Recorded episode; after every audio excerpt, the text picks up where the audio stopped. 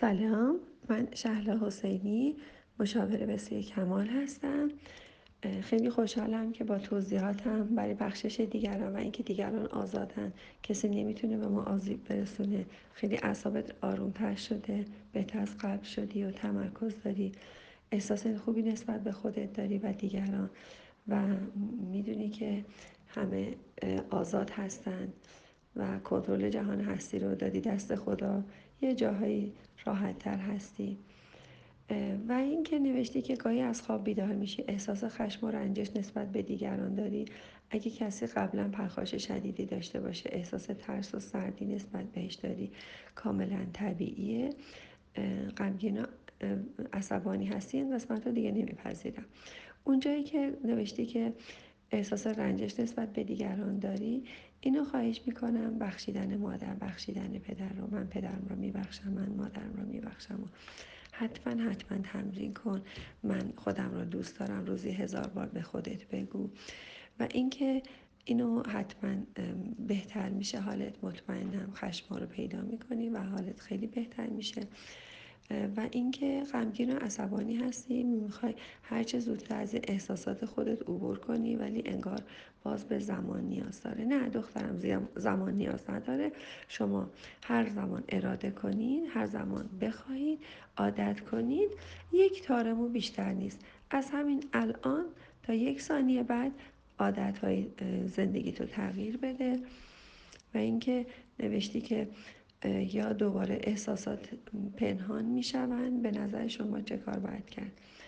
در ضمن در مورد رنجشی که داشتم هم با طرف مقابل هم با آرامش احترام صحبت کردی آفرین. ولی متاسفانه ایشون توجیه می‌کنم و من حس نادیده گرفته شدن می‌کنم. ببینیم وقتی ما احساس نادیده گرفته شدن می‌کنیم ما نادیده گرفته شدیم. یعنی که خودمون خودمون رو نادیده گرفته شدیم. اصلا نمی‌خواد که شما طرف مقابل صحبت کنید. من با هیچ صحبتی خیلی زیاد موافق نیستم. من موافق صحبت با کسی هستم که همسوی من باشه هم مرام من باشه هم فکر من باشه هم احساس من باشه.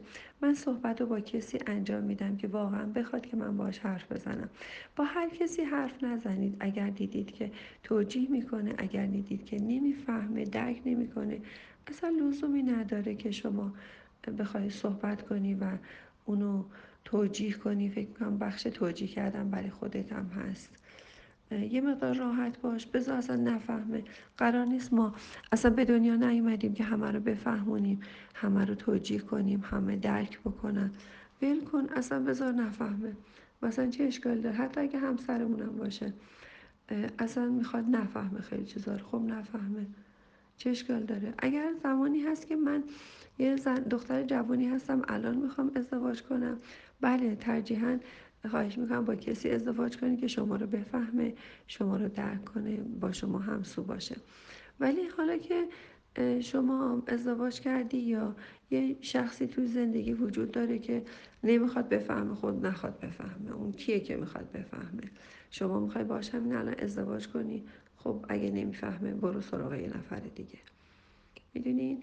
یه جاهایی اصلا از اینکه بخوایم که دیگران ما رو بفهمن فکر می‌کنم که اونجا خودمون دچاری مشکلات و مسائلی هستیم. یه خود ذهنتون رو بازتر کنید به مطالب متفاوت تری تو زندگی بیاندیشید. ذهن ذهن بیکار دنبال علف هرز میگرده. ذهن ما مثل یه زمین حاصل خیزه که هر لحظه یه چیزی در وجودش رشد می‌کنه. وقتی ذهن ما بذر خوبی برای رشد نداره. مطمئنا علف های هرز قوی تر و قوی تر میشن خشماتو شناسایی کن. هر خشمی از دیگران داری از هر رفتاری از دیگران بدت میاد. مطمئن باش اون رفتار رو خودت هم داری. اونا رو شناسایی کن. ببین که همه آدمایی که باهاش خشم داری اونا خود خود خودت هستن و آینه تو. موفق شاد و سپاسگزار باشید